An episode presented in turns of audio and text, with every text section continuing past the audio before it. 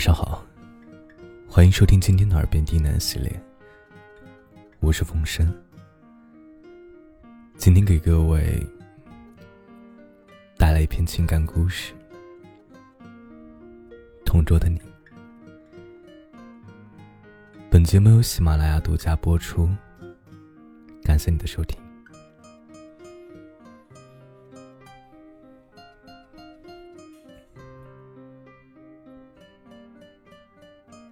最近忽然很想你。高中毕业后，再未相见，到现在竟然也有四年了。我们能做同桌，也是机缘巧合。刚入学的时候，班主任老袁把我和光哥分在一桌。第一天只觉得，光哥这人。非我等凡人能比。我们绝对是两个世界的人，无法交流。一天下来，实在很郁闷。也许光哥比我还要郁闷。第二天，他默默的回到原来的位置，选择蜗居在自己的小世界里。于是，我身边的位置空了出来。老袁想要一坐过来，一不想离开自由自在的最后一排，拒绝了老袁的安排。这才轮到了你。老袁人懒，再未重新安排过座位。我们就这么当了一年的同桌，直到我去文科班。我是慢热型的人。也不懂得怎么维系和朋友的关系。许多曾经要好的朋友，后来都生疏了，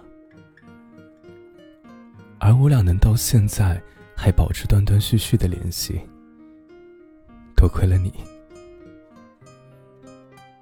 大一的时候，你说读了一本心理学的书，书里讲，和好朋友每周通一封邮件，有助于保持心情愉快。于是你开始给我写邮件，讲你爱上一个姑娘，讲食堂的饭有多难吃，讲学习很忙，没有时间打篮球，也和我说要多交朋友，多想想以前你逗我开心的时光。邮件大概只写了一个月，就不了了之。说到底也是我太懒。现在想想，不免觉得有些遗憾。如果我坚持每周给你一封邮件，那四年下来，我也该在你大学岁月中扮演过一个重要角色吧。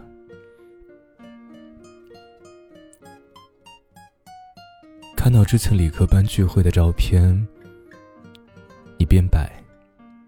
变瘦了，戴上了眼镜儿，看起来比高中时斯文些。但是我总嘲笑你猥琐又话多。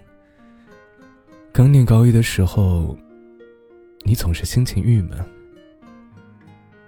一来承受不住理科实验班的压力，二来想念初中的朋友，总是阴沉着脸，趴在桌子上想入非非。你却总在不恰当的时间问我一些匪夷所思的问题，比如连着问七遍“你有没有看过《哈利波特》”，而我恶劣的态度竟从未惹你不快。你总是憨笑一下，从来不曾埋怨过我。高中时，我们都爱睡午觉。我是因为穷极无聊，你是因为午休都用来打篮球，太过疲惫。记得我坐在左边，喜欢头放在右侧的手臂上，而你坐在右边，喜欢头放在左侧手臂上。别人看来就像是背靠着背，无比暧昧，引来不少打趣和玩笑。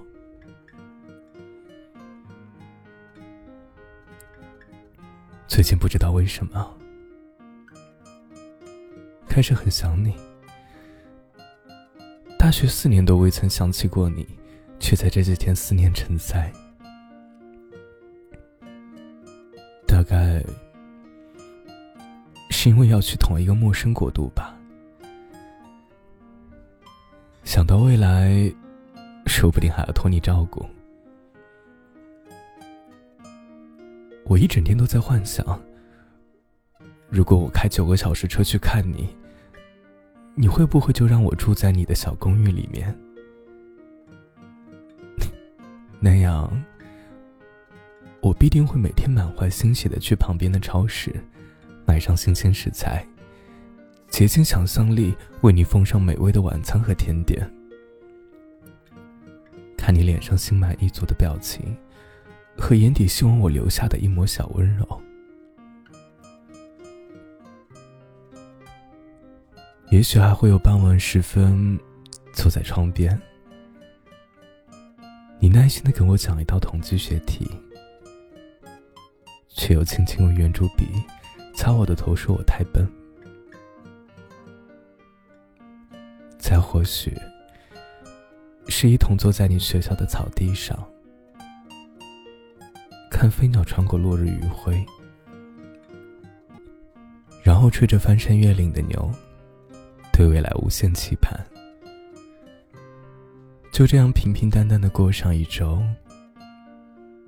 你拖着我的拉杆箱，背着我的背包送我走，临走前给我一个结实的拥抱，然后盼着下一次见面。我说我想做一个软妹子，这样就可以穿白浅蓝色的连衣裙。瘦瘦的腿露在外面，安静的走在你身边。想象中，你该有这样的姑娘做女朋友，温柔体贴，说话轻声细语，会小心翼翼拉着你的手，拥抱时身高差一头还有很多很多。可我似乎完全不是这样，神经大条，会和朋友疯到引路人侧目，会脾气坏。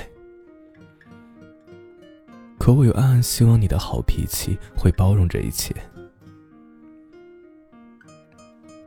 我再不可理喻，你也只是笑着摸摸我的头发，才将两句笑话一带而过。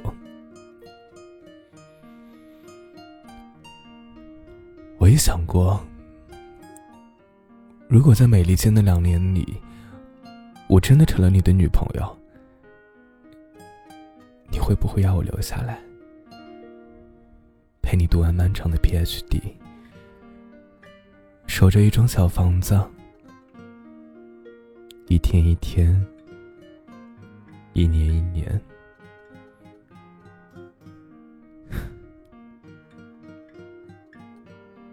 所有这些，应该都不会实现吧？只希望圣诞节的时候，可以见上一面。